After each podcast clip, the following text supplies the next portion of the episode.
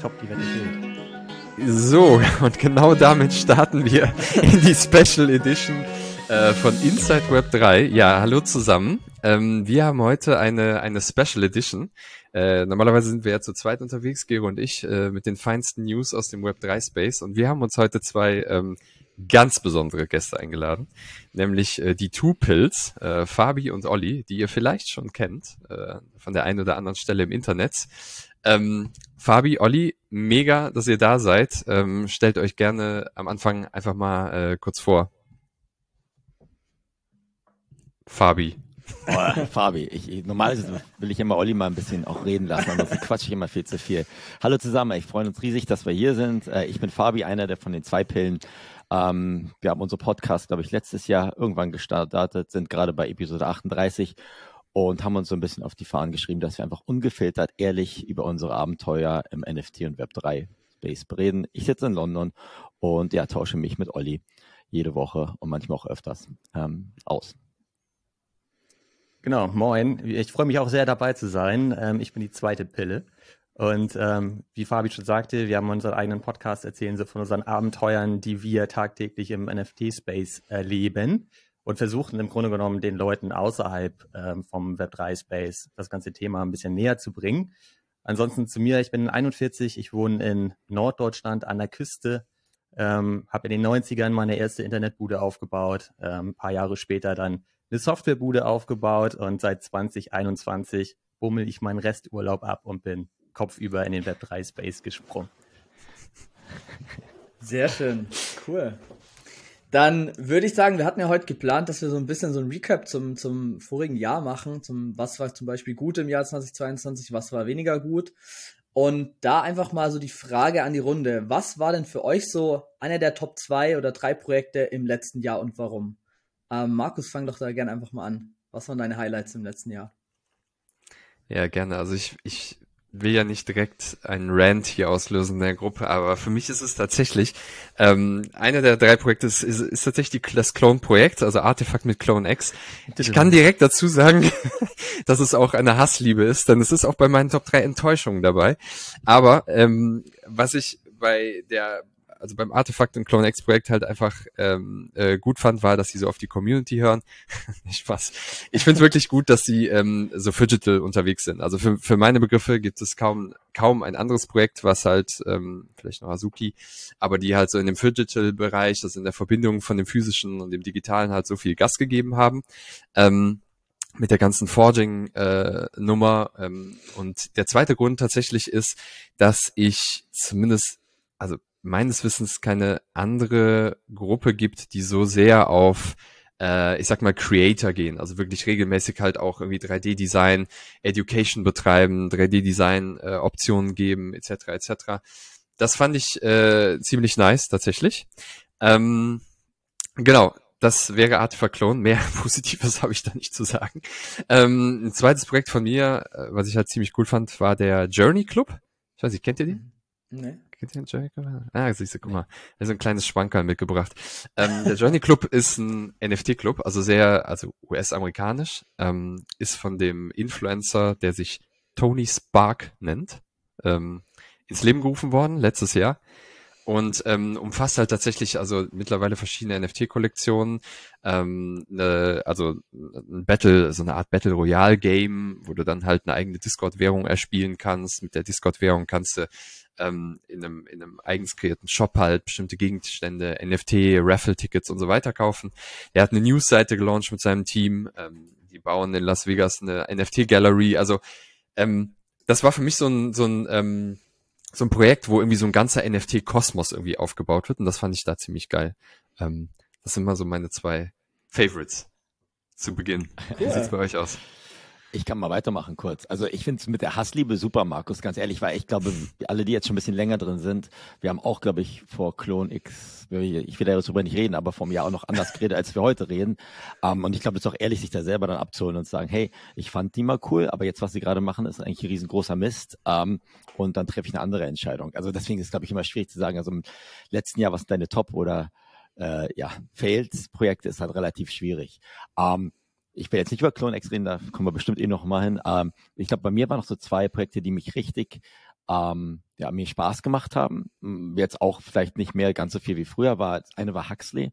Das bin mhm. ich damals in den, den, den Space eigentlich richtig reingekommen, weil ich den also war jemand, der halt quasi schon bei Electronic Arts gearbeitet hat und quasi seine eigenen Roboter handgemalt hat und aus, als NFTs quasi auf den Markt gebracht hat. Und da waren halt richtig coole so Tokenomics und Gamification, wie man halt diese Roboter dann minden konnte und sowas alles. Und jedes Mal, wenn ich in dem Space bei dem Ben Mauro war, dem Projektgründer quasi, fand ich das super und hab, bin da auch richtig groß eingestiegen. War auch eines der Projekte, die für mich jetzt auch im Nachhinein noch am besten funktioniert haben. Ich habe da auch Olli, glaube ich, noch ein bisschen mit reingezogen. Ein bisschen zum, ist gut. Bis zum anderen Zeitpunkt. Ähm, mittlerweile bin ich da jetzt auch ein bisschen abgekühlt, weil ich mir denke, okay, die haben die sich auf die Fahnen geschrieben, dass sie irgendwann halt auch das, quasi diese Web 3 Geschichte und er hat die Comics über 10 oder 15 Jahre geschrieben, ins richtige Leben bringen wollen, also quasi einen Film draus machen wollen, eine richtige Brand aufbauen wollen. Wir wissen alle, es ist gerade richtig schwer. Und jetzt ist da jetzt auch, glaube ich, der Markt, die Marktlage komplett anders. Aber ich finde halt die, die Intentionen und äh, was sie bewegen wollten, weiterhin ähm, grandios. Ein zweites Projekt, das kennt ihr vielleicht auch nicht, das nennt sich Liam, Life in Our Minds. Das ist von so einer Kunstgalerie ins Leben gerufen, wo man dementsprechend ähm, quasi eine Evolution seines NFTs mitgemacht hat, je nachdem, was man für NFTs in seiner Wallet hatte, was ich richtig mhm. cool fand. Man hat damals dann so ein, quasi so ein äh, Blumen- oder Vogelbouquet quasi gemintet ähm, und dann über 100 Tage, je nachdem man, was man für NFTs in seiner Wallet hat, hat man dann, wurden dann diese verschiedenen Bouquet-Teile quasi angepinselt. Und ich fand das einfach richtig cool und ich fand die Community auch cool. Und einer der Gründe, warum ich da ähm, glaube ich, so viel Zeit mit verbracht habe, war auch dadurch, dass da so ein paar Leute, die man sonst immer nur bei Twitter kennengelernt hat, ehrlich gesagt, so ein paar OGs, irgendwie Tweety oder andere, da in diesem Discord mal kurz waren, auch nicht für langere Zeit, da habe ich halt so ein bisschen mal reintippen können, was das irgendwie 2017 oder 2018 hieß, da irgendwie in den Space reinzugehen. Und da habe ich halt super viel gelernt und deswegen waren das so zwei Dinge, die bei mir hängen geblieben sind und wo ich alle Daumen drücke, dass die weiter halbwegs gut funktionieren als Projekte. Spannend, cool. Und Olli, wie, wie sieht es bei dir aus? Also bei mir ist es dann ein bisschen langweilig, ehrlich gesagt. Ne? Also wenn ich an die Top-Projekte äh, denken soll, dann denke ich mal direkt an Yuga Labs mhm. und an Proof mit Moonbirds. Ähm, kennt ja wahrscheinlich jeder und ist dann schon fast, kann man schon fast von Mainstream sprechen in unserem Space. Ne? Also ich glaube, zumindest Yuga Labs mit den Board Apes und so weiter, das fällt so ziemlich jedem immer direkt ein. Aber ich finde auch das, was sie jetzt aktuell machen, einfach, das zeigt wieder, wie stark sie eigentlich sind und, und was sie drauf haben. Ne? Also mit dem mit dem Game, das man gerade spielen kann ja. und auch mit der Aufmerksamkeit, die sie dadurch gerade kreieren. Das ist schon irre. Und ähm, wenn man sich das anguckt, haben die in den letzten Tagen ähm, um die 50 Prozent des gesamten Trading-Volumens ausgemacht mit ihren Kollektionen. Ne? Also da sind die einfach ganz weit vorne mit dabei. Mir bringt es auch wahnsinnig viel Spaß, in diesem gesamten Ökosystem unterwegs zu sein. Mhm. Ähm, und ich habe vorhin noch mit Fabi diskutiert, ob ich jetzt mal einen von meinen Spielpässen verkaufen soll oder nicht und ähm, habe meinen auch gelistet und dann ging es ja vorhin schon wieder total ab und habe meinen gerade noch knapp delistet. ähm, und ob das jetzt die richtige Entscheidung war oder nicht, das wird sich zeigen in den nächsten Tagen. Aber es ist halt schon krass, ähm, was die da alles auf die Beine stellen. Ne? Und bei, bei Moonbirds äh, erzähle ich auch immer gerne, so finde ich es halt einfach total erstaunlich, wie sie es geschafft haben, über die Zeit so ihren Purpose zu definieren und da konsequent in diese Richtung zu arbeiten, ne? dass sie einfach sagen, der ganze ähm, Art-Sektor ist halt deren Thema und sie versuchen da Künstler zu entdecken, Künstler zu unterstützen, frühzeitig neue Künstler zu finden und das dann auch der Community zu erzählen, damit man die Chance hat, da frühzeitig einzusteigen. Mhm. Finde die Community total cool. Also das sind so meine Lieblingsprojekte tatsächlich im Space. Okay, spannend. Ja, bei mir ist es tatsächlich ähnlich wie bei Markus. Äh, das mit Artefakt ist bei mir auch so, so eine, so eine Hassliebe. Also ich finde halt, was ich halt cool finde an dem Projekt, dass sie super viel ausprobieren. Ne? Sie probieren viel aus in verschiedene Richtungen, in Kooperationen, auch dieses, diese, diese, diese MINT-Mechaniken, dass sie das jetzt alle ihre, alles in ihrer Plattform integrieren, auch wenn es technisch noch nicht immer so einwandfrei läuft, finde ich eigentlich ganz cool, weil da nimmst du so ein bisschen auch das Risiko raus, dass halt die Leute irgendwie mal auf eine falsche Minting-Page gehen. Ne? Das ist so irgendwie so eine Art Sicherheitsnetz, weil die immer sagen, okay, es ist in unserer Artefakt-Plattform äh, integriert. Ähm, das finde ich technisch ganz cool. Oder auch diesen Forging-Mechanismus, den irgendwie so Artefakt geprägt hat, finde ich echt ganz nice. Ähm, zu den Kritikpunkten kommen wir dann später nochmal. Ähm, das ist so das, was ich tatsächlich gut finde an Artefakt. Und äh, ein weiteres Projekt, das ich mitgebracht habe, was wahrscheinlich gar nicht so populär ist, ist Lacoste. Ähm, da ist es, was, oder was ich zum Beispiel bei dem Projekt ganz, ganz cool finde, ist, dass sie das Thema Community Building wirklich ernst genommen haben und auch dieses Thema Co-Creation. Also hättest da damals so, so eine Art OG-Pass kaufen können, äh, glaube ich 01 oder 02 ETH war das und du hast dann quasi und die haben dann letztendlich, du hast dann Zugang bekommen zu bestimmten Channel in dem Discord und hast dann letztendlich ähm, das, das Profile Picture mit createn können. Also die haben dann verschiedene Designs entworfen und du hast dann halt dann abstimmen können und dann quasi wirklich auch äh, die Community konnte dann entscheiden, wie dann letztendlich das, das Profile Picture aussehen soll. Äh, und das finde ich halt ganz spannend, wenn man das jetzt zum Beispiel auch noch darüber überträgt, dass vielleicht dann auch irgendwie echte Modestücke dann auch mit der Community co-created werden, dann läuft es, glaube ich, schon mal in eine, eine, ganz spannende und richtige Richtung, weil ich glaube, da hast du dann auch wirklich so den großen Hebel, wenn du da eine Community aufbaust, die dann wirklich auch vielleicht Talente hat und da dann auch wirklich mit createn möchte. Und aber jetzt nur für mich zum Verständnis, bei Lacoste war ich nämlich auch mal kurz drin, Gero. Ja. Da war dann aber doch riesiger Kritikpunkt, wie das Profile Picture dann im Endeffekt aussah, oder? War das nicht so ein komischer, langnasiger Krokodiltyp? Und dann sind alle ihn aufs Dach gestiegen. Ich will das gar nicht kritisieren. ja, ja, ich weiß, was du meinst. Ja. Aber ich, ich, ich finde auch, ich weiß nicht, wie ihr das seht, es gibt ja kein Projekt, das ich bisher mitgemacht habe, wo ich sagen kann, alles ist glatt gelaufen. Da würde ja. ich selbst auch Yuga mit irgendwelchen Other Side Mints. Ähm, und ich finde viel entscheidender, das ist halt auch teilweise, wie man mit Kritik umgeht. ne? Ja. Wir wollen heute nicht über irgendwelche Rennwagen bitte reden, aber trotzdem, es geht ja darum, dass man kritikfähig ist und irgendwelche ähm, ja, Dinge vielleicht auch verändert. Und das ist halt, was ich jetzt so bei wir können über Artefakt reden, aber was ich ihm ankreide. eh nicht drum rum. Ja, wir kommen, wir kommen gleich zu gestern, der Enttäuschung.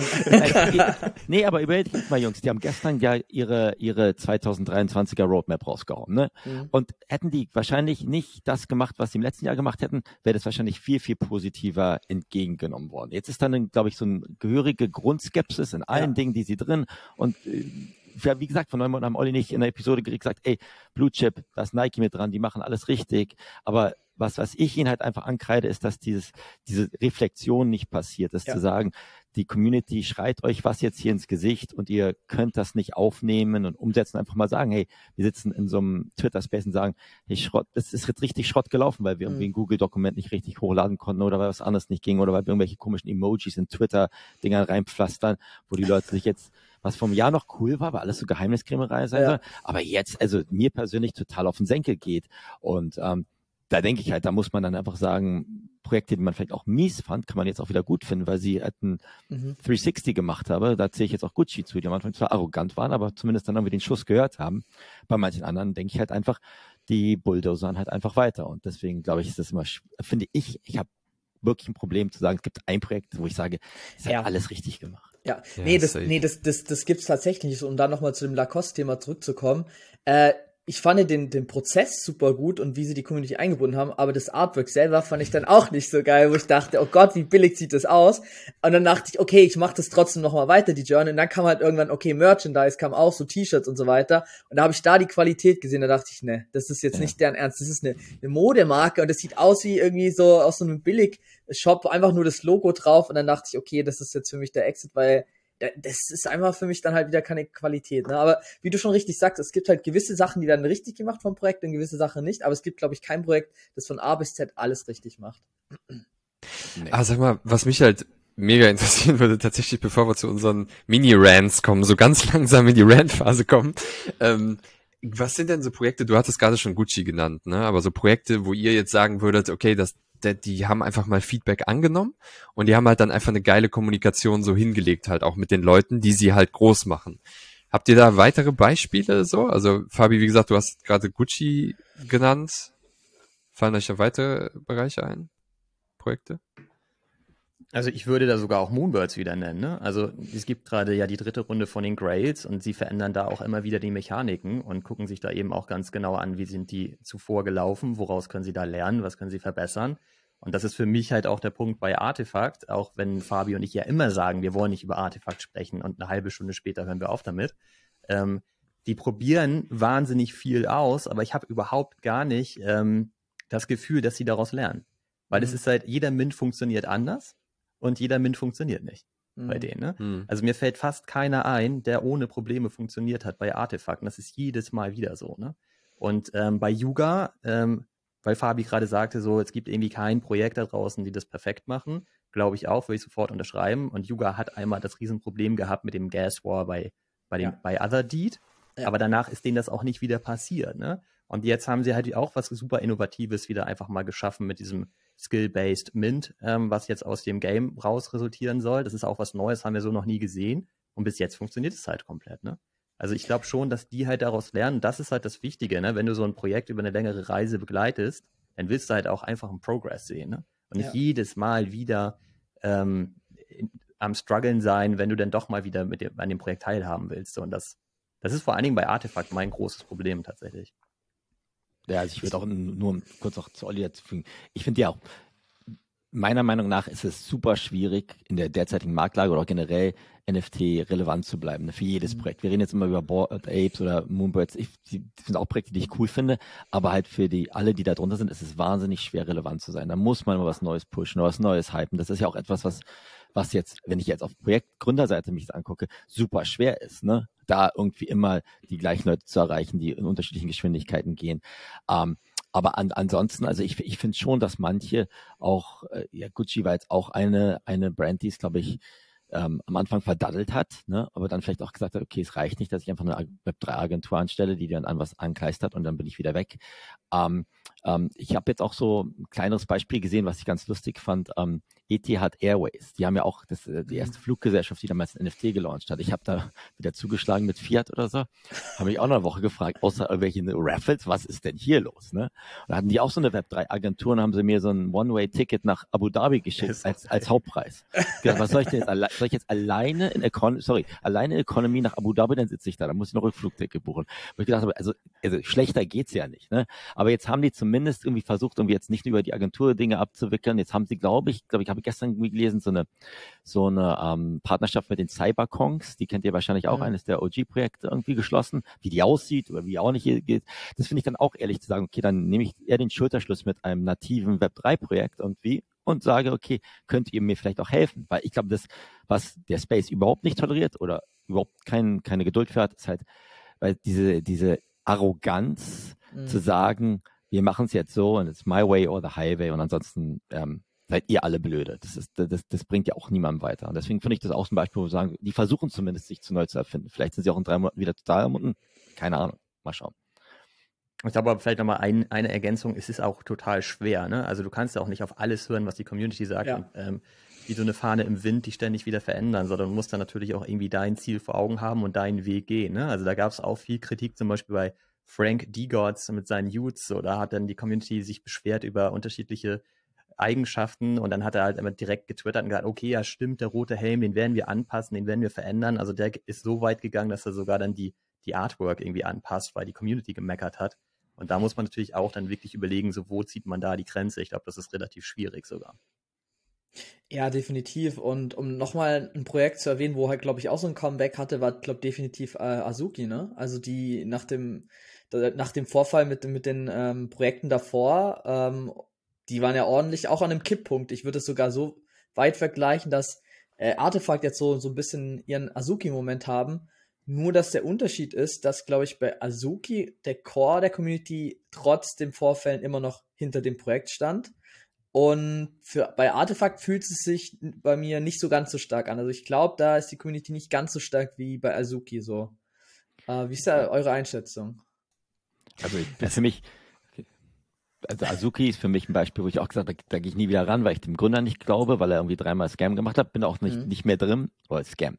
Hat zumindest sich da aus dem Staub gemacht, ohne vielleicht alles aufzuräumen haben vielleicht auch andere gemacht, machen vielleicht auch viele Künstler gerade, die irgendwie Open mhm. Editions auf dem Markt schwemmen und sagen, okay, die ersten zehn haben nicht funktioniert, aber jetzt macht jeder Open Editions. Ähm, aber die haben in der te technischen Abwicklung halt ja. alles richtig hingekriegt, glaube ich. Ne? Und die haben zumindest einen roten Faden, wenn ich mir das letzte ähm, das letzte Bild da angucken, jetzt haben die das Helium-Land-Ding da, ne, oder wie das genau heißt, von Azuki halt rausgebracht. Das, das macht zumindest vom, als Außenstehender, der jetzt kaum Zeit damit verbringt, zumindest Sinn, dass sie sagen, sie, sie wollen da jetzt in, in eine Richtung und nicht in zehn Richtungen gleichzeitig. Ja, plus, also seien wir ehrlich, ne? Ich meine, wenn man das jetzt mit der Artefakt vergleicht und mit den Clones, äh, also ich mag meinen Clone mit GM Pulli, aber ich sag mal, wenn ich das jetzt vergleiche mit Azuki, mit der, mit der Art, und ich weiß, ne, Art ist immer so ein ganz heikles Thema, aber das sind meiner Meinung nach Welten. So, bei dem einen habe ich halt einfach einen ein, eine Figur, die, die entweder Steinhaut hat oder Roboterhaut oder ähnliches mit irgendwie grünen Haaren. Also ich bitte, ich bin, ich, ich bin ja noch drin, ne? Also ist ja okay, ja. so reden. Ähm, und bei dem anderen habe ich einfach mal feinste, teilweise sogar richtig streetartige äh, Kunst am Start wo, also es gab jetzt ähm, hier, als als der ähm, Verstappen die Formel 1 hier gewonnen hat, gab es von Azuki auch diesen, ich sag mal so Azuki für Azuki für Arme in Anführungszeichen. Das wurde über Bybit gemintet. Da konntest du dann halt so ein ähm, Azuki-Style, also es war auch von Azuki gesponsert, Azuki-Style Azuki minten mit ähm, Red Bull Rennanzug so, ne? Ah, er hat okay. sich geholt für 50, 50 Peseten oder so. ähm, und die, die sehen halt geil aus, so. Das, das, das machst du gerne als Profile-Pick und dann kommen dann noch diese ganzen Innovationen dazu, die ihr auch angesprochen habt, ne, mit irgendwie Chip hier und NFT verbunden mit physischem und so weiter. Und die machen halt einfach vieles richtig so. Ähm, an ganz vielen verschiedenen Dimensionen halt, ne? Ja. Also finde ich auch, ich war auch am Anfang totaler Azuki-Fan und wollte da immer unbedingt rein. Das kann Fabi bestimmt noch bestätigen. Ich habe immer gesagt, oh, ich ärgere mich so, weil als sie so bei 6, 7 ETH Floor waren, wollte ich mir immer einen kaufen. Aber ich hatte mich damals halt entschieden, in ein Artefakt äh, größer mhm. zu investieren. Und dann hatte ich halt keine Liquidität mehr. Und habe dann auch immer überlegt, einen Klon zu verkaufen und mir dann Azuki zu holen. Und irgendwann waren die ja so bei 17, 18 oder so. Und dann sind die mir einfach so davon gelaufen. Und dann kam halt diese ganze Aktion mit Sagabond und dann war für mich klar, Azuki ist tot. Mhm. So, ne? Und da sind ja auch viele rausgegangen, aber ich glaube auch, Gero, was du sagst, so die, der Core der Community, der ist halt einfach total stark geblieben. Und das ist halt das, das, was wir bei Artefakt eigentlich nicht sehen. Der war über eine lange Zeit hin auch total stark, aber jetzt ist er stark am Bröckeln. Sieht man ja auch bei Twitter, da steigen die ganzen Whales und so aus, ne? Und mhm. dampen die Dinger halt irgendwie weg. Aber, ähm, aber das, was du gerade sagst, wenn ich da einhalten darf, das, das, das wirkt so bei Twitter, als würden alle aussteigen. Aber ich habe mir mal die Zahlen angeguckt. Kannst du auf NFT Go, kannst du ja wirklich gucken. Da die Holder-Statistik von Wales, die ist nach oben gegangen. Genauso auch wie die normale Holder-Statistik. Also ja, das Sentiment auf, auf, Twitter auf, ist immer so ein bisschen ich glaube, die, das, die Leute, die, sind, ne? die teilen das auf Wallets auf, um die Dinger zu listen, mache ich ja genauso. Also die, die Zahlen, ja, die, die geheimen Whale-Tactics von, von Olli, ich sehe schon. Olli kann sich eh von keinem NFT trennen, der hat, der hat solche Trennungsprobleme. Das ist so, also ja, das anderes Thema. Aber meine, meine Clones sind alle gelistet, ja? die will nur halt keiner mehr haben, die Dinger, ne? Aber äh, mich ärgert das einmal so ein bisschen bei Azuki, weil ich halt, also ich dachte wirklich, die kommen nicht mehr. Und sie haben halt auch als als der, der Floorpreis dann schon wieder so gefallen war, die haben halt einfach alles die ganze Zeit richtig gemacht, ne? Mhm. Und ich habe halt immer gedacht, so, warum machen die eigentlich alles richtig und warum macht Artefakt eigentlich alles falsch? So, das ist vielleicht auch ein bisschen fies, das zu sagen, aber es war so bei Azuki, die haben halt eine Sache gemacht und die hat halt funktioniert. Mhm. Dann haben die die nächste Sache gemacht, hat wieder funktioniert, ne? Und deswegen sind sie da, glaube ich, auch berechtigterweise jetzt einfach wieder da angekommen, wo sie heute stehen. Ich glaube, ich glaub, das ist ein ganz guter Übergang zu, zu unseren Enttäuschungen, ne? Weil, ähm, wie du schon gesagt hast, ich glaube, Artefakt macht schon einiges richtig, aber auch viel falsch. Und das, was du gesagt hattest, ich glaube, ich, das Zusammenfassen ist dann einmal halt so die, die, die technischen Sachen, ne? Sie prahlen halt immer so auf, auf, auf Social Media und Co., dass sie so die Besten sind und we are not ready und ihr, ihr, kennt ja die Parolen. Äh, aber natürlich ist dann eher die Technik manchmal nicht ready und es gibt da kleinere Hiccups und das ist, glaube ich, halt irgendwie dann auch diese arrogante Art von, äh, von oben hinab ist, glaube ich, so ein bisschen das, was mich zumindestens äh, bei dem Projekt sehr enttäuscht hat. Ähm, habt ihr darüber hinaus noch andere Enttäuschungen bei Projekten? Ich glaube, ich weiß nicht, Superplastic wäre bei mir das zweite, aber das war, ist es, war das 2022 oder war das noch 21? Ich weiß es gar nicht, war, wo das so. Das war 22, ne? Dass alles runtergegangen ist und so war 22 und also bei Superplastic, mhm. da, also ich, ich, weiß nicht, wie das bei euch ist, aber ich war da ziemlich dick drin und habe mich da auch ganz schön mitreißen lassen damals vom Discord und so weiter. Ja. Ähm, und am meisten ärgere ich mich eigentlich darüber, dass das doch irgendwo absehbar war, ne? Also ich weiß auch noch, dass ich das immer in den Discord auch geschrieben habe. Meine, ey Leute, was geht denn hier ab? Und diese ganzen, das ganze ähm, Investment Capital, das sie bekommen haben und so weiter, ist das überhaupt für den NFT-Space? Hat das mal irgendjemand evaluiert? Weiß man das überhaupt? Oder ist der ganze NFT-Bereich nur so ein kleines Randprojekt bei Superplastic? Ja. Und ich glaube, am Ende hat man da zu viel reininterpretiert. Ich glaube, die haben gar nicht so viel falsch gemacht, unterm Strich. Außer das mit den Headtrips, das war natürlich eine Vollkatastrophe. Ja. Aber mal Superplastic mhm. als solches betrachtet, glaube ich, haben sie halt einfach nur gesagt, die, das sind halt digitale Sammelfiguren letztlich. Mhm. Und los ging das ja alles mit der Kooperation mit Gucci, ne? Da sind die Leute mhm. halt durchgedreht, mich mit eingeschlossen. Und ich, und ich glaube, das ist halt so ein bisschen, ich glaube, Superplastic war ansonsten eigentlich gut unterwegs. Ich habe hinten auf meinem Regal hinter mir steht ja auch diese ähm, der Mutant von Super Plastic. Ähm, und der ist auch total cool. Also die haben ja auch geile Qualität in ihren Figuren, ne? in den Vinylfiguren und so. Und ich glaube, die sind schon cool. Aber das war so ein bisschen, also ich, glaube, sie konnten der Sache gar nicht mehr gerecht werden. Also um das Thema so ein bisschen aufzuarbeiten, ich war ja da auch relativ stark mit drin. Ähm, so meine zwei Haupt-Red äh, Flags waren halt wirklich so einmal, dass die die Supply nachträglich erhöht haben. Ne? Da war das doch, glaube ich, du hattest deine, deine Superplastik und dann hast du, glaube ich, irgendwie Pilz als Airdrop bekommen. Ne? Die konntest du dann irgendwie öffnen, daraus sind dann irgendwie Headtrips entstanden. Und da waren sie halt irgendwie gierig und haben zusätzlich zu dem Airdrops einfach nochmal Pillen zum Verkauf bereitgestellt. wo ich dachte, das ist ein absolutes No-Go einfach nachträglich die Supply künstlich erhöhen, weil, weil es halt ultra greedy gewirkt hat, ne? Und, und das zweite war halt diese vollkommene katastrophale Kommunikation auf dem Discord. Also da wurden Sachen gehypt und jeder dachte, also ich kann mich dran erinnern, das war wirklich ja, das war ultra die wilde Zeit. Du, du, du bist morgens aufgewacht und hast den Floor erstmal gecheckt, weil das war so volatil, das war abartig. Und dann haben sie irgendwelche Sachen angeteasert, aber da hat sich das gar nicht irgendwie, also das war irgendwie wie so die Artefakt-Kommunikation auf Steroide, so komplett übertrieben, wo du denkst, what the fuck geht jetzt ab? Und es war dann für mich irgendwie der Moment, wo ich sage, okay, ich muss jetzt raus, weil das war dann irgendwie, ey, das, das war zu anstrengend. Und ich habe dann Gott sei Dank auch rechtzeitig noch die, die Kurve gekriegt, aber das waren halt für mich so zwei Momente, wo ich gesagt habe, okay, das, das, das geht gar nicht, so sowas als Projekt, ne? Ja, aber ich, ich würde jetzt auch dazu sagen, ich meine, wir, wir haben, glaube ich, alle Narben von Superplastik davon getragen, mit Sicherheit. aber ich, ich haben schon mal drüber geredet, aber ich glaube, wir haben auch viel davon gelernt. Ich weiß noch, ja. als ich das mal im Skiurlaub und habe da mein ETH zusammengekratzt, damit ich in den Purple Haze Club, den also tollen Purple Haze Club, also bestimmte Art von diesen Superplastik, von diesen pinken ja. Dingern reinkommt, weil da gab es so einen speziellen Discord-Channel und da wurde quasi das quasi die Bibel des NFTs wurde da halt hinterlegt oder was auch immer. Dann kam ich da rein und habe gedacht, warte mal, wollte mich auf den Arm nehmen, die ja. reden darüber, wann die Pizza geliefert wird oder was auch immer da ist. Und oder wer war, den Porsche fährt. Ja. Genau, wer den, wer den Porsche fährt. Und das war also, da habe ich wirklich auch gedacht, also Fabi, also in deinem fortgeschrittenen Alter bist du so gegen den Pfosten gelaufen, dass du jetzt da hast. Und dann haben wir, also dann hat man auch irgendwie auch so ein bisschen Hopium gehabt für einen Monat oder so ja. oder anderthalb Monate und dann hast du auch gesagt, okay, wie, wie kann ich mich jetzt hier leise und still entfernen? Lieber irgendwie ein Ende mit Schrecken als ein Schrecken ohne Ende. Ne? Aber jetzt mal ganz ehrlich, also Herz auf Hand, Leute, ne? Also diese ganze Sammelleidenschaft, die hat uns alle bei Superplastic ge gepackt und wir sind richtig damit auf die Fresse gefallen, auf gut Deutsch gesagt, ne? Also haben uns alle echt die Finger verbrannt. Aber wenn du dir jetzt anguckst, ne, wir haben da jetzt vielleicht ein paar Schlüsse rausgezogen, guck dir manche Sachen an, die derzeit im, im, im, im, im NFT-Bereich ist, wo alle sagen, oh, ich brauche jetzt noch so einen roten Ballon, damit ich so einen orangen Ballon kriege von der Katze. Das ist ja auch nichts anderes als Panini-Sammelleidenschaft, nur auf eine andere Art und Weise. Was da für eine Wertigkeit ist, weiß ich auch nicht. Klar, bei Super Plastic, das, das, das, das, das, der Problem, das Problem, was sie hatten, war, dass sie gar nicht Web 3 ready waren, sondern eigentlich mhm. der Vinyl richtig geil hinkriegen.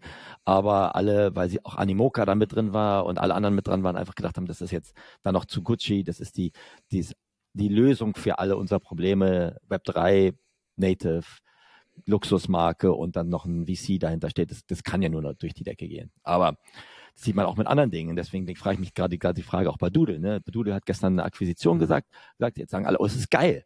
Und ich, ich, ich verstehe es nicht, warum man mhm. alle immer sagen, jemand kauft jemand anderes. Es ist geil. 90 Prozent ja. aller Akquisitionen verbrennen Wert, anstatt sie generieren. Und dieser Webspace sagt immer, oh, jetzt hat jemand anderen gekauft oder hier gehen wir zusammen. Das ist doch nicht automatisch geil. Aber okay, jetzt vielleicht ein anderer Punkt, aber da, da ist vielleicht meine Denke dann ein bisschen, bisschen anders. Haben wir ja bei Puma gesehen übrigens, ne? Hm. Mit 10 KTF, da war ja genau so eine Situation. 10 KTF wurde von Yuga geschluckt und alle dachten, Puma, äh, das, das hält es auf jeden Fall und so. Und was ist, ist alles verschoben und keiner weiß, wie es da weitergeht. Ne? Also glaube ich auch, da muss man wirklich sehr genau hingucken. Aber bei Superplastic, als wir da eingestiegen sind, hatten die aber auch schon einiges hinter sich. Ne? Das darf man ja auch nicht vergessen. Die Sachen, die wir da gekauft haben, haben sich die Leute ja auch irgendwie erburnt und so weiter. Und das hat alles gut funktioniert. Ich glaube, so schlecht hat Superplastic das eigentlich nicht gemacht, außer bei den Headtrips. So, da würde ich Gero total recht geben. Ich meine auch, dass sie die Ratio da äh, geändert haben. Ne? Die meinen irgendwie, du brauchst, ich weiß nicht mehr genau, fünf gelbe Pillen, um eine Purple-Pille mhm. zu bekommen. Ja. Und, das, und, am Anfang ähm, konnte man sich die irgendwie mit zwei gelben burnen, wenn man halt irgendwie in der ersten Runde dabei war. Und deswegen hat man sich die dann schon gekauft, weil man dachte, okay, dann müssen die auf jeden Fall den Preis steigen ab morgen. Und dann haben sie halt gesagt, auch so eine die Ratio, die passt mir jetzt übrigens doch nicht an. Mhm. Und dann ist das halt alles so zusammengebrochen und zusammengeklappt. Und dann haben sie halt auch tatsächlich noch selber die Sachen dann abverkauft und so. Ne? Das war halt richtig schade. Und da gab es dann ja dieses Sammelprinzip. Ich weiß gar nicht mehr, wie viele Headtrips brauchte man. Sieben oder elf oder so, um dann halt diese, wie hießen die anderen noch, die man mhm. daraus bekommen konnte? Das weiß ich schon. Royals, Royal Trips. Ja, genau. Da gab es ja fünf so One-on-Ones waren das, ne, glaube ich. Ja. Ja. Ja, und dann hat man aber schon gesehen, dass die Leute halt ihre Sets nicht bauen. Und ich glaube, wir haben uns da unseren eigenen Hype kreiert einfach. Ja, ja. ne? Also wir Das- sind da total draufgesprungen, haben uns alle unsere Sets gebaut und uns abgefeiert, dass wir da die Headtrips für nur ein ETH bekommen haben pro Stück. Und dann hat so ein Set halt irgendwie 10 Ethereum gekostet oder so. Und, Bei äh, heute- 3000 Dollar Ethereum. Genau. Und heute kannst du dir so ein Set irgendwie für einen, für einen glatten Zehner zusammenbauen. Ne? glatt für einen freudigen Zehner. Aber ich würde sogar, also das würde mich jetzt interessieren, wie ihr das seht, aber ich würde behaupten, dass ich meine, es sind ja menschliche Mechanismen, die da angesprochen werden, ne? so Collector gehen und so weiter und so fort.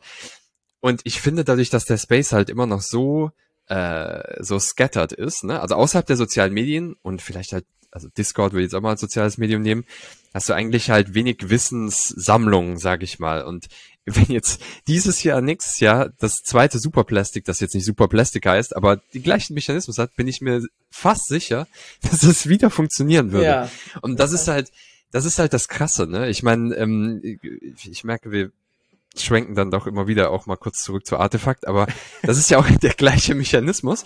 So, du kommst in einen Monolithen und in dem Monolithen ist der Monolith und des Monolithen und des Monolithen. Das ist wie so, so Screenshare auf Riverside, wo du dann 3000 Mal dein Bild siehst und es, trotzdem denkst du dir bei jemandem, ah ja, komm jetzt. Jetzt Ja. machen sie es richtig. Und es ist ja trotzdem immer wieder so das Gleiche. Also, se, se, seht ihr das ähnlich oder?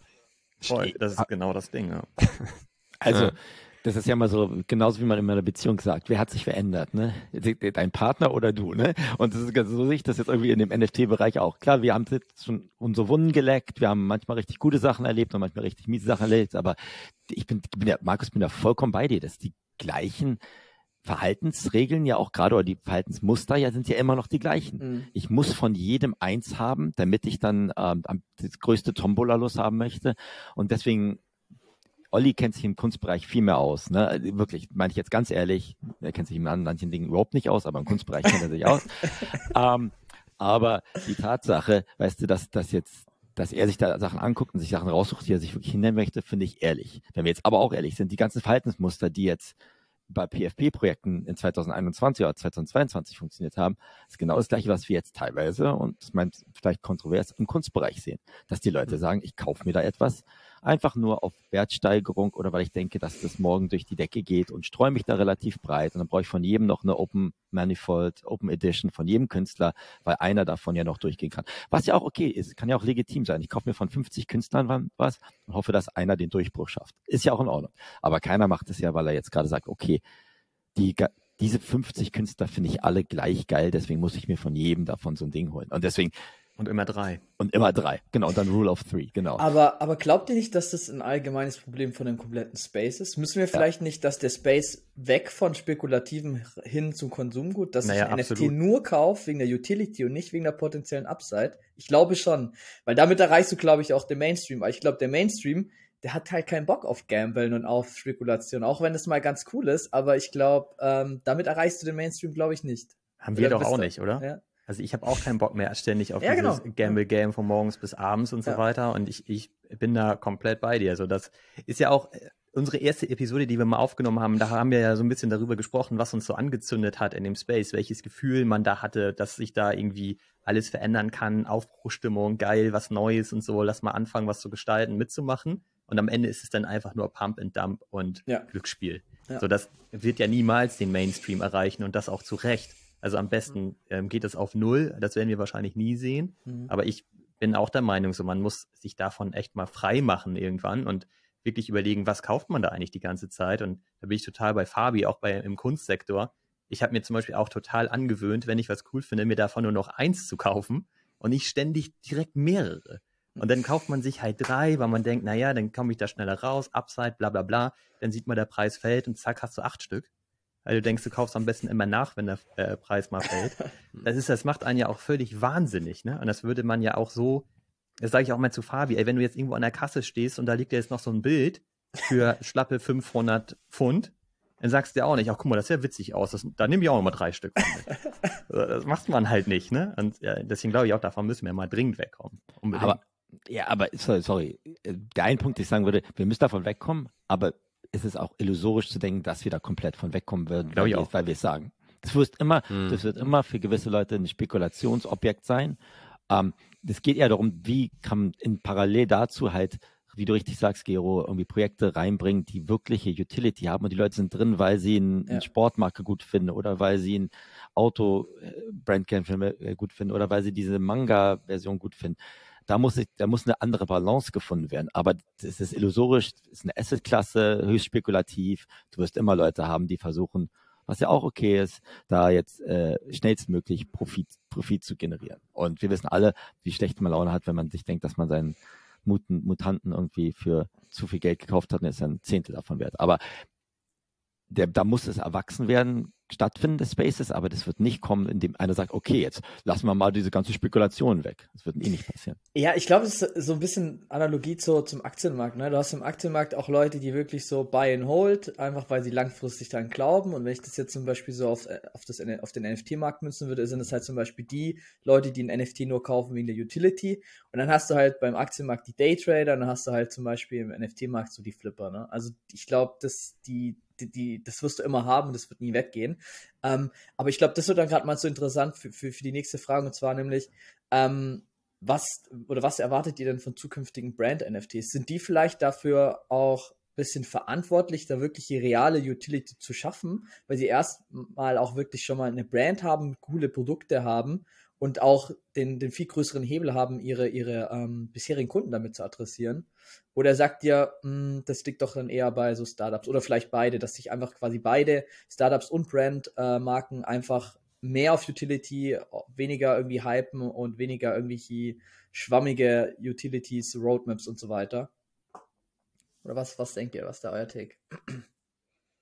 Wer will? Also, ja, Olli. mach. Olli, mach du. Das schließt sich, glaube ich, alles nicht aus. Ne? Ich glaube, da werden wir noch relativ viel sehen. Aber wenn man jetzt so an die, an die Brands denkt, würde ich mir einfach total wünschen.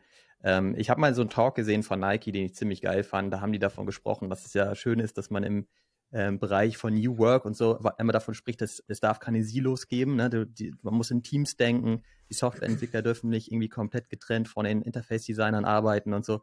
Und ähm, Nike hat da halt gesagt, so der Kunde denkt auch nicht in Silos und das ist mindestens genauso wichtig.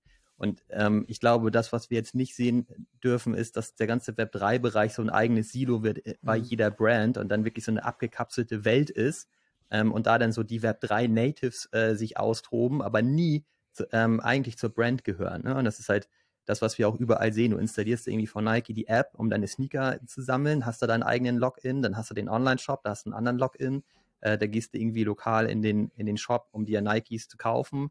Da sollst du dann eine Bonuskarte vorlegen. Das ist auch wieder äh, mit einem anderen Login versehen. Und das Schlimme ist halt, dass dann das System im Hintergrund nicht mal weiß, dass diese vier äh, Datasets Oliver Welge auch noch zusammengehören. Ne? Und ich glaube, Ja. Nike hat das hinbekommen über die Nike-ID.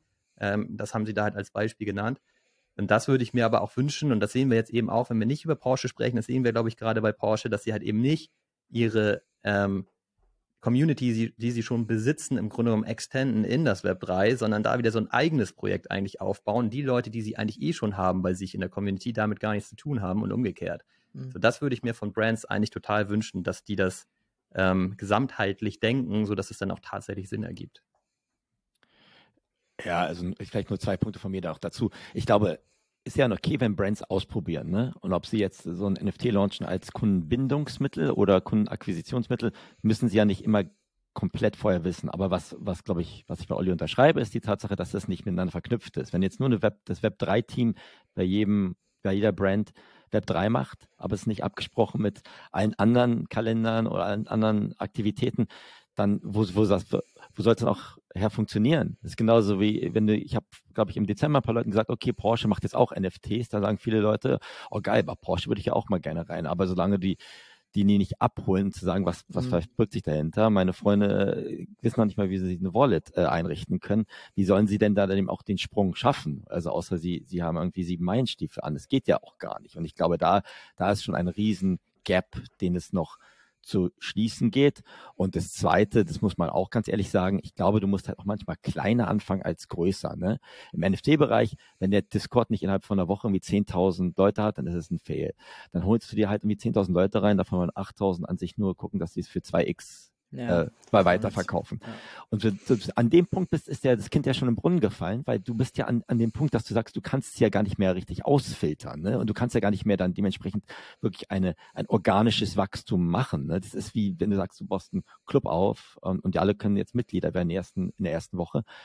Ähm, dann, dann finde ich schon, dass auch eine andere Selektion getroffen werden muss, wer dann dementsprechend äh, dort äh, zum ersten Mal ein NFT mitten könnte. Porsche hätte auch machen können. Wir fangen mit 100 an, an unsere treuesten und wir geben denen irgendwie irgendwelche besonderen Sachen und darauf bauen wir dann auf. Es muss ja nicht alles von 0 auf 100 innerhalb von zwei Sekunden funktionieren. Und OG ist man derzeit immer noch heute in Discords, wenn man früh in den Discord reinkommt. Ja, und das, das es hat ja nichts mit OG oder mit irgendeinem Liebhaber, der irgendwelche Utility erwartet, ähm, zu tun, meiner Meinung nach.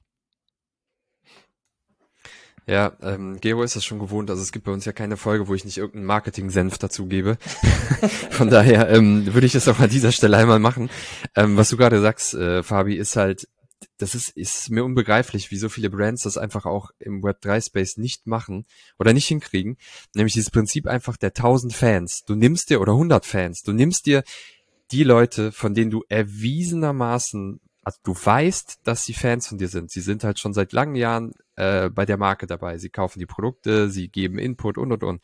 Warum nicht diese Leute als erstes abholen und nicht nur als Multiplikatoren nutzen für, um eine größere Community anzusammeln, sondern auch als Inputgeber für die Marke selber.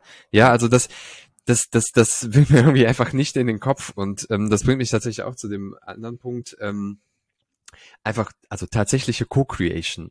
Also wenn, ich meine, also bisherigen beruflichen Weg, wenn ich jedes Mal irgendwie einen Satoshi bekommen hätte, wenn jemand gesagt hätte, aber wir brauchen Co-Creation, dann wäre ich jetzt auch durch, so finanziell, ne? Aber ähm, und jetzt kommt da halt der Web3 Space daher, der halt irgendwie, finde ich, so prädestiniert ist, um Co-Creation wirklich zu leben und sehr wenige Brands machen's. Also egal, ob das jetzt halt Co-Creation von Story-Elementen ist oder Co-Creation ähm, von, von Art, was auch immer das ist, ähm, das, das wäre für mich so tatsächlich das zweite Ding. Und ähm, das dritte ist einfach so, dass das wirklich tiefe Lernen von Web 3. Und das geht bei mir los mit einfach mal die Prinzipien auch von Web3 lernen. Also die heißen nämlich da einfach Transparenz und interoperabel. Das heißt, ich bin nicht exklusiv und äh, lasse nur zwei Leute irgendwie in meinen Discord und äh, nur diejenigen, die früh da sind, sind halt äh, diejenigen, die die komplette Utility abbekommen und und und, sondern das ist halt ein Ding, was wovon möglichst viele halt auch was haben sollten, ähm, die ein bestimmtes Game gezockt haben, die XYZ gemacht haben. Also es kann ja auch immer mit einem gewissen Gamification verbunden werden. Ähm, ja, das sind so, so die Dinge, glaube ich, äh, und Geduld. Ja, also einfach langfristiges Denken. Also nicht diese, die Dinge, die irgendwie im Web 2 für die Companies, also innerhalb der Companies oder extern mit, mit Kunden schon nicht funktioniert haben, die nicht einfach auch auf den Web 3 Bereich zu applizieren. Zu sagen, ich muss jetzt hier ein NFT-Projekt machen, weil jeder Web 3 schreit, sondern zu sagen, warte mal, dieses Web 3, was ist das eigentlich? Ja. Und was kann, was, was, ne, so. Und um dir jetzt mal so ein, so ein In-Real-Life-Beispiel zu geben. Ne? Hier in London, wo ich wohne, gibt's jedes Jahr Wimbledon. Ne? Da jede Brand lädt die highest, die größten Käufer ein, damit sie nach Wimbledon zu Hospitality-Tickets haben wollen. Ne? Da kommen auch 90 Prozent der Leute, um einfach zu sagen, okay, ich kann mal hier Tennis spielen und interessieren sich äh, zu gucken und ich kann, aber interessieren sich nicht davon, dass sie was Co-Creation machen wollen mit der Brand. Ne? Da muss man auch ganz ehrlich sein, der Web 3 gibt ja die Möglichkeit, dann andere Leute quasi zu finden, die mit dir ko-kreieren wollen. Mhm. Nur weil du Konsument einer Marke bist, bist du ja nicht automatisch stärker, hast eine stärkere Affinität, um etwas co-createn. Und ich glaube, da, da gibt's ja viele Chancen, aber halt auch viele verschiedene Chancen. Und ich glaube, wir haben es schon angesprochen. Es gibt ja, du musst ja nicht deine Community für jeden Vorzeit befragen, ganz ehrlich gesagt. Du musst ja nicht wegen jeder Kleinigkeit sie jetzt da reinholen, ja. aber für die grundlegenden Dinge wo du sagst, du brauchst Co-Creation, dort einen, einen, strukturierten Prozess zu haben, wie du richtig sagst, Max, bin vollkommen bei dir mit diesen, fang mit einer von, erwiesenen Fans von deiner Marke an oder erwiesenen Unterstützern, die du auch wirklich identifizieren kannst und über eine Wallet hinaus identifizieren kannst und bau was auf. Da brauchst du halt die Geduld. Und dann brauchst du halt auch Leute, die da drin sind und nicht nach einer Woche sagen, okay, ist ja alles um die Hälfte gefallen, ich, ich bin mal hier raus und tschüss. Du musst es aber auch können. Ja. ja. Ich, also das, was ich gerade meinte, mit der, mit das gesamtheitlich zu betrachten, ich glaube, die wenigsten Unternehmen können das überhaupt. Ich meine, das sehen wir doch heute noch, ähm, wenn man in der IT irgendwie unterwegs ist. Äh, Gero, du bist es ja auch ja. auf jeden Fall wahrscheinlich gewohnt. Ich meine, bei den meisten Unternehmen kommst du rein und dann erzählen sie dir, was sie für geile Daten haben, aber keiner kann darauf zugreifen. Ja, richtig. Und ich meine, die können gar nicht so einfach die 1000 Fans überhaupt selektieren, die meisten. Ne? Also das ist für, für viele noch total neu. Und jetzt kommt halt irgendwie noch Web 3 dazu. Und äh, deswegen glaube ich, ist das für viele total schwierig, das nicht als Silo zu betrachten und als neue Welt und da irgendwie die ersten Schritte zu gehen, das am besten auch noch outzusourcen an irgendeine Agentur, die das mal für uns macht. Ähm, und das ist, glaube ich, bei Web 3 dann auch so wichtig, was Markus gerade, was du sagtest. Ne? Du musst es dann ja eigentlich von innen nach außen leben, damit du das auch wirklich verstehst, was da gerade passiert und das für deine Brand halt irgendwie adaptieren. Ne? Also ich glaube, das ist auch ein großes Problem gerade. Es ist, was du sagst, ist halt vollkommen richtig. Die Erfahrung, wo ich jetzt zum Beispiel im Web 2 gemacht habe, dass halt viele jetzt erstmal gerade so wirklich in die Cloud gehen und dann wirklich auch erstmal durch, durch intuitive Dashboards überhaupt Zugriff auf die Daten bekommen und dann oft noch gar nicht wissen, wie sie die Daten interpretieren sollen. Das ist dann auch nochmal ein anderes Problem. Und dann ist halt auch die Frage, wenn ich jetzt aus Brands Sicht denke, wollen die direkt an ihre Hardcore-Fans ran, wenn die sagen, okay, das ist ein komplett neues Projekt oder haben sie dann vielleicht Angst, sich damit zu verbrennen und sich die zu verkraulen und sagen, ah nee, wir gucken lieber mal erstmal von extern und lernen daran an dem Projekt, nicht, dass wir uns unsere Haupt äh, Kunden da verbrennen. Ne? Das ist, glaube ich, auch immer so eine Risikoabwägung. Aber das, was du auch gesagt hast, dass die dann immer dieses Community Management outsourcen, verstehe ich halt auch nicht, weil dann kriegen die ja gar nicht mit, was da drin passiert und können vielleicht auch gar nicht Talente oder so da identifizieren, weil wenn die jetzt zum Beispiel, nehmen wir mal an, so irgendwie einen Co-Creation-Prozess haben, wo dann irgendwie Artworks und so weiter generiert werden können, mit, mit jetzt Nike-Schuhen oder whatever, es kann irgendeine andere Brand sein, die können ja vielleicht irgendwelche richtige Talente da drin sein, die einfach da Lust haben, mit denen zu Code createn und die, und wenn das alles über die Agentur geht, dann geht da vielleicht auch viel unter, weil die einfach halt ihr, ihren Job machen und da den Check am, am Ende des Monats ähm, abschicken. Und ich glaube, daher ist es auch super wichtig, dass da auch immer irgendjemand vom Team mit drin ist und dass das nicht zum Beispiel einfach komplett outgesourced wird, wie so, so klassisches Social Media halt, ne? Also, ja. Ja, absolut. Ja, sehr schön. Ähm, gegen Ende des Casts äh, wird es nochmal musikalisch, nämlich mit einem Wunschkonzert. Was, was wünscht ihr euch, äh, was wünscht ihr euch für 23 ähm, vom Web3 Space oder konkret vom NFT Space? Ähm, also außerhalb dessen, dass es noch mehr Porsche Mints gibt. Wie viele hast du eigentlich gemintet? Mal als Zwischenfrage. Zu mich? Ja. ähm, du, ich war ja in allen Waves äh, drin. Ich habe tatsächlich keins gemintet. Ich habe keins gemintet. Ich, ich, ich, ich war der Anti gestern, wie Gero weiß. ihr? Wie viel habt ihr gemintet? Ihr habt's auch beobachtet. Ja. Ich hab's alle, alle 1300. ja, du warst das. Geil. Oh, nee, ich habe auch gar nichts gemintet. Ich habe mich da rausgehalten. Ja. Aber ja. wer weiß, muss man auch ganz ehrlich sein, wenn wir auf Wave 1 gewesen wären, ne, ähm, wären wir eingestiegen, müssen wir auch mal ganz ehrlich manchmal sich den Spiegel vor eigenen Augen halten. Ne? Hätte man sich dann wieder besonderer gefühlt, weil man Wave 1 wäre? Who knows? Also wir sagen, wir, wir sitzen jetzt hier und wir lachen, ne? Und ich glaube, also, die haben immer noch auf ihrem Twitter-Account steht immer noch Allowless, das Mint ist now open, weil sie noch nicht geschafft haben, das irgendwie die an den Einzeller abzuändern. Mit Public Mint ist halt schlampig. Das ist traurig. Das, ist, das, das ist wahrscheinlich viel zu viele Agenturen, die da mit drin gegangen haben und ja. dann irgendwie. Ähm, Keiner hat das Passwort. Also was, wahrscheinlich, ich habe Zolli gesagt, hätten sie wahrscheinlich 1000 Porsches verlost, die man im richtigen Leben gewonnen hätte, wäre das ausgemintet gewesen, ja, weil jeder so ein Tombola losgehabt hätte und alle hätten sie gefeiert. Also es ist immer so, so ein bisschen bescheuert ist der Space ja auch, wissen wir ja auch, ne? also in, in der Hinsicht, ohne zu sagen. Deswegen ist, glaube ich, die Wunschliste oder für 2023 bei mir lang. Also ich habe auch eine Wunschliste an mich selber, dass ich halt irgendwie weniger mache, aber bewusster mache. Und ähm, dann, dann zocke ich vielleicht mal einen Tag, aber den Rest der Woche verbringe ich es mit, mit mehrwertschaffenden Dingen. Das ist die eine Sache. Und das zweite, was ich mir irgendwie wünsche, ist, dass, dass mehr Projekte es finden, zu sagen, diese 100 Leute, die das Projekt voranbringen, die involvieren wir stärker in einer anderen Art und Weise. Und ich weiß nicht, wie das geht, ob man das vielleicht mit Soulbound-Token oder irgendeiner Art Mechanik machen kann.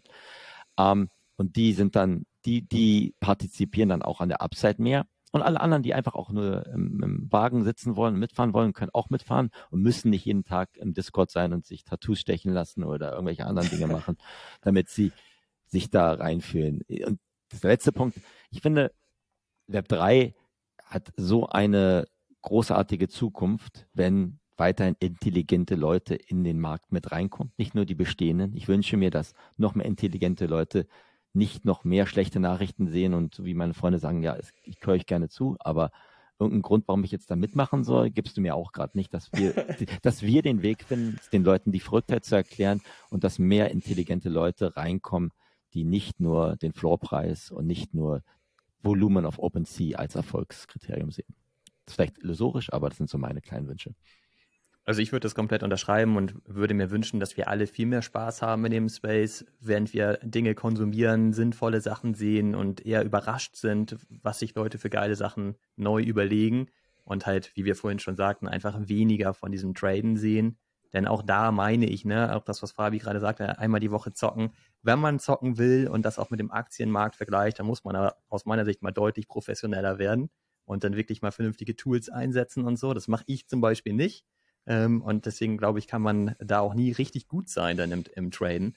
Und ähm, habe für mich aber auch erkannt, dass es nichts für mich ist und würde mir deshalb auch einfach ein bisschen mehr Ruhe wünschen, ähm, nicht jeden Tag FOMO zu haben und nicht jeden Tag wirklich Angst zu haben, im Discord irgendwas nicht gelesen zu haben und deswegen was zu verpassen. Ähm, genau, und einfach mehr Qualität zu sehen, das würde ich mir wünschen. Und ich wünsche mir von Olli, dass er ein NFT verkauft im Jahre 2023, weil er hat ja dieses Problem, dass er sich nicht lösen kann. Olli, die Frage, hast du überhaupt schon mal ein NFT verkauft? Ich habe keine Ahnung, wie das geht. wie da sehen wir ein Education-Problem. Ich habe überhaupt den Button gar nicht bei uns. Er ist disabled in deinem Account. Oh Und ihr? Okay. Was, was steht bei euch auf der Liste? Also, also ich wünsche mir tatsächlich, dass wir, ich glaube, wir müssen wir einfach zu Utility-Based Projekten hin. Gerade wenn wir so Brand-Projekte bezeichnen, die dürfen halt nicht so irgendwie so wischiwaschi äh, Utility oder Roadmaps haben, sondern es muss halt ganz klar sein, was kriegst du dafür, was du kaufst. Dann erreichst du, glaube ich, auch die breite Masse, weil ich spreche oft auch mit Leuten, die gar nicht im Space drin sind, dann sage ich, hier, guck mal, äh, Porsche-Projekt zum Beispiel. Dann sagen die, ah ja, cool, dann, dann lesen die das durch und sagen sie, was, was ist das? Was kriege ich dafür, ne? Und ich glaube, das muss gelöst werden. Das, man muss das durchlesen und muss genau sehen, das ist die Value Proposition, wenn du das Ding kaufst. Und es darf nicht mit, ah, okay, da könnte irgendwas kommen und I don't know und weiß ich was, weil dann bist du wieder im Spekulativen drin. Und ich glaube, die breite Masse hat keinen Bock auf äh, Spekulieren. Also, naja, das ist so, so mein Wunsch, dass man da einfach klarer wird in der Utility in der Roadmap. Weniger weg oder weg halt vom Spekulativen. Utility ist ein Mythos, Gero, weißt du doch, wie ein ja, gemeinsamer genau, Freund der, von uns zu sagen der, pflegte. Der, der Max, genau, er sagt, Utility ist ein Mythos. ähm, ja, bei mir sieht das tatsächlich sehr ähnlich aus. Was ich mir mehr wünschen würde, wäre mehr Education tatsächlich. Also warum nehmen nicht die, gerade die großen Brand, Brands, auch gut, Brands, ähm, die jetzt ja auch in den Space reingegangen sind, ähm, äh, alle irgendwie Kapazitäten in die Hand, ne? jeder ein bisschen Kapazität, um halt mehr Leute onzuboarden, zu sagen, hey, ne, ich, ich, ich nehme dich jetzt bei der Hand, hast du schon mal was von Web 3 gehört? Äh, nee, habe ich nicht. Okay, alles klar, pass auf, hier ist unser Mini-Knowledge-Hub. Geh einfach auf der Webseite, klick oben zweimal hin und dann siehst du halt äh, ein richtig gutes Tutorial für dich, wie du eine Wallet anlegst oder was ist überhaupt eine Wallet. Also ich weiß, dass es da Ansätze gibt, die sind aber halt gerade entweder A, halt auch super scattered, super segmentiert. Äh, hier, da ein bisschen, ein bisschen bei YouTube, bisschen da was. Ähm, äh, oder sind da irgendwie hinter einer Paywall, wo du dann irgendwie ein Video frei hast und dann kommen irgendwie so, ja, bezahl jetzt hier schnell ich würde mir einfach mehr Education wünschen, damit mehr Leute halt äh, die Begeisterung dafür finden, die wir halt schon gefunden haben. Dass wir halt äh, und ja, und dann, dann, dann klappt das auch mit der Utility. Markus, aber ich meine, wir reden auch immer über Education. Ne? Wo fängst du damit an? Ne? Man wird ja nicht so Dr. Specht sein, das alles erklären, aber selbst wenn du Education hättest, glaubst du, selbst dann würden die Leute mehr reingehen? Weil also du kannst ihnen ja sagen, so legst du eine Wallet an und so machst du das. Aber ich glaube, es ist immer noch die, die Steps, die du machen musst, sind immer noch so, so, so ja. viele, dass da auch, glaube ich, zumindest auch vom Tooling-Seite, wie Olli sagte, oder auch etwas, zumindest dieser, die, die, die Landebahn eine andere sein muss, ja. bevor meine, Großteil meiner Freunde jemals auch nur mit den, mit den Zehenspitzen da reingehen werden. Ja. ja. und du brauchst Motivation. Also warum sollst du das jetzt gerade lernen wollen? Ja, ja also ja. da, da gibt's da gibt's ja gar keine Gründe für. Weil wenn ich da auch mit meinen Leuten zu schnacke und auch manchmal frage, hey, was für Inhalte sollten wir denn für euch mal zur Verfügung stellen, um das mhm. schnell zu lernen, ähm, dann sagen die meisten so, ey, ich habe überhaupt keinen Bock, das zu lernen. was soll ich denn jetzt, was soll ich denn jetzt wissen, wie ich eine Wallet anlege, damit ich dann irgendwie auf Scam reinfalle und mein Geld weniger wird? Ja. So, ne? Und das ist dann auch das, was Gero meint, so, die Leute haben keinen Bock auf ähm, Spekulation. So, ne? Mhm. Und es ist, fällt ja total schwer, ähm, jemandem von unserer Begeisterung anzustecken, weil uns fehlen ja einfach die Beispiele.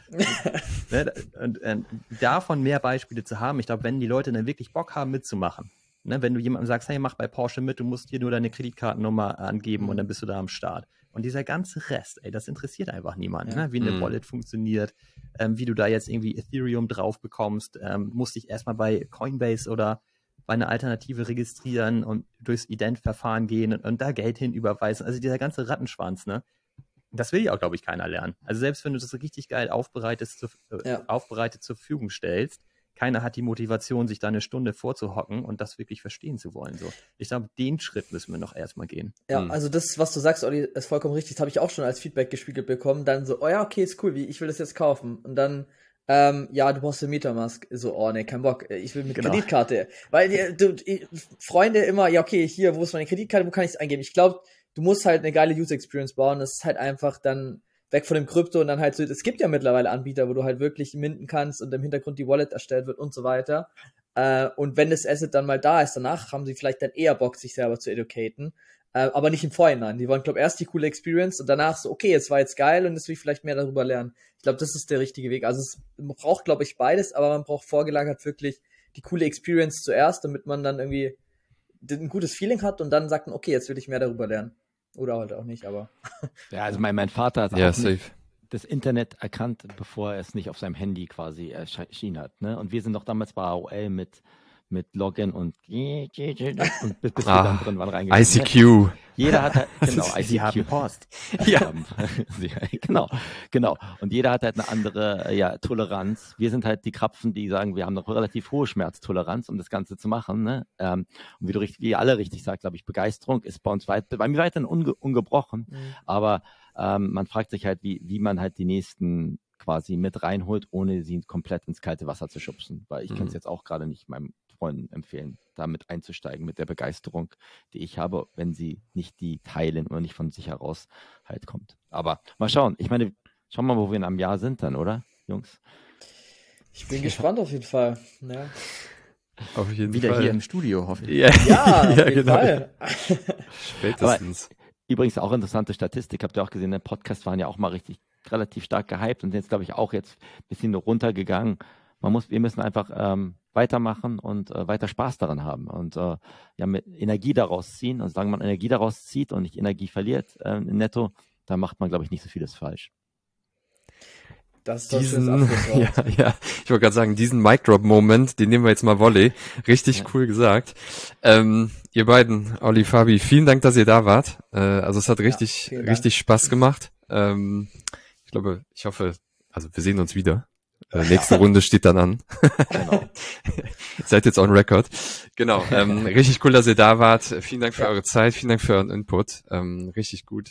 Äh, und äh, ja, für alle, die zugehört haben, äh, Special Edition Inside Web 3. Ähm, hört mal bei, bei, bei Fabi Olli rein. Äh, die machen geilen Scheiß. Ähm, unsere nächste Folge äh, kommt auch diese Woche wieder mit, mit den News. Und ich würde sagen, vielen Dank an alle und äh, euch einen schönen Abend noch. Vielen Dank, macht's gut. Ciao. Haut rein, ciao.